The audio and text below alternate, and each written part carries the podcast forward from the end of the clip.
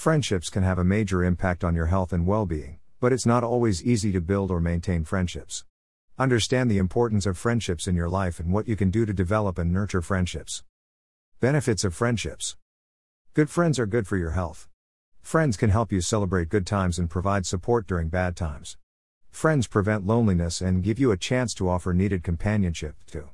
Friends can also increase your sense of belonging and purpose, boost your happiness and reduce your stress, improve your self confidence and self worth, help you cope with traumas, such as divorce, serious illness, job loss, or the death of a loved one, encourage you to change or avoid unhealthy lifestyle habits, such as excessive drinking or lack of exercise. Friends also play a significant role in promoting your overall health. Adults with strong social support have a reduced risk of many significant health problems, including depression, high blood pressure, and many their sickness. It's proven adults having social life have better and long life. Is it sometimes hard to make friends or maintain friendships? Many adults find it hard to develop new friendships or keep up existing friendships. Friendships may take a backseat to other priorities, such as work or caring for children or aging parents. You and your friends may have grown apart due to changes in your lives or interests. Or maybe you've moved to a new community and haven't yet found a way to meet people. Developing and maintaining good friendships takes effort. The enjoyment and comfort friendship can provide, however, makes the investment worthwhile. What's a healthy number of friends? Quality counts more than quantity. While it's good to cultivate a diverse network of friends and acquaintances, you also want to nurture a few truly close friends who will be there for you through thick and thin. What are some ways to meet new people? It's possible that you've overlooked potential friends who are already in your social network. Think through people you've interacted with, even very casually, who made a positive impression. You may find potential friends among people with whom you've worked or taken classes. You've been friends in the past, but have since lost touch. You've enjoyed chatting with at social gatherings. You share family ties. If anyone stands out in your memory as someone you'd like to know better, reach out. Ask mutual friends or acquaintances to share the person's contact information, or, even better, to reintroduce the two of you with a text, email, or in person visit. Extend an invitation to coffee or lunch. To meet new people who might become your friends, you have to go to places where others are gathered.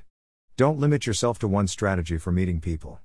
The broader your efforts, the greater your likelihood of success. Persistence also matters. Take the initiative rather than waiting for invitations to come your way, and keep trying. You may need to suggest plans a few times before you can tell if your interest in a new friend is mutual. Stay positive. You may not become friends with everyone you meet, but maintaining a friendly attitude and demeanor can help you improve the relationships in your life and sow the seeds of friendship with new acquaintances. How can I nurture my friendships? Developing and maintaining healthy friendships involves give and take. Sometimes you're the one giving support, and other times you're on the receiving end. Letting friends know you care about them and appreciate them can help strengthen your bond. It's as important for you to be a good friend as it is to surround yourself with good friends. To nurture your friendships, be kind. This most basic behavior, emphasized during childhood, remains the core of successful adult relationships. Think of friendship as an emotional bank account.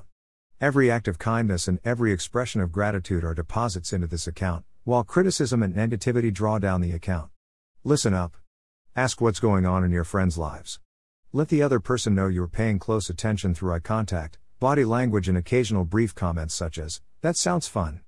When friends share details of hard times or difficult experiences, be empathetic, but don't give advice unless your friends ask for it.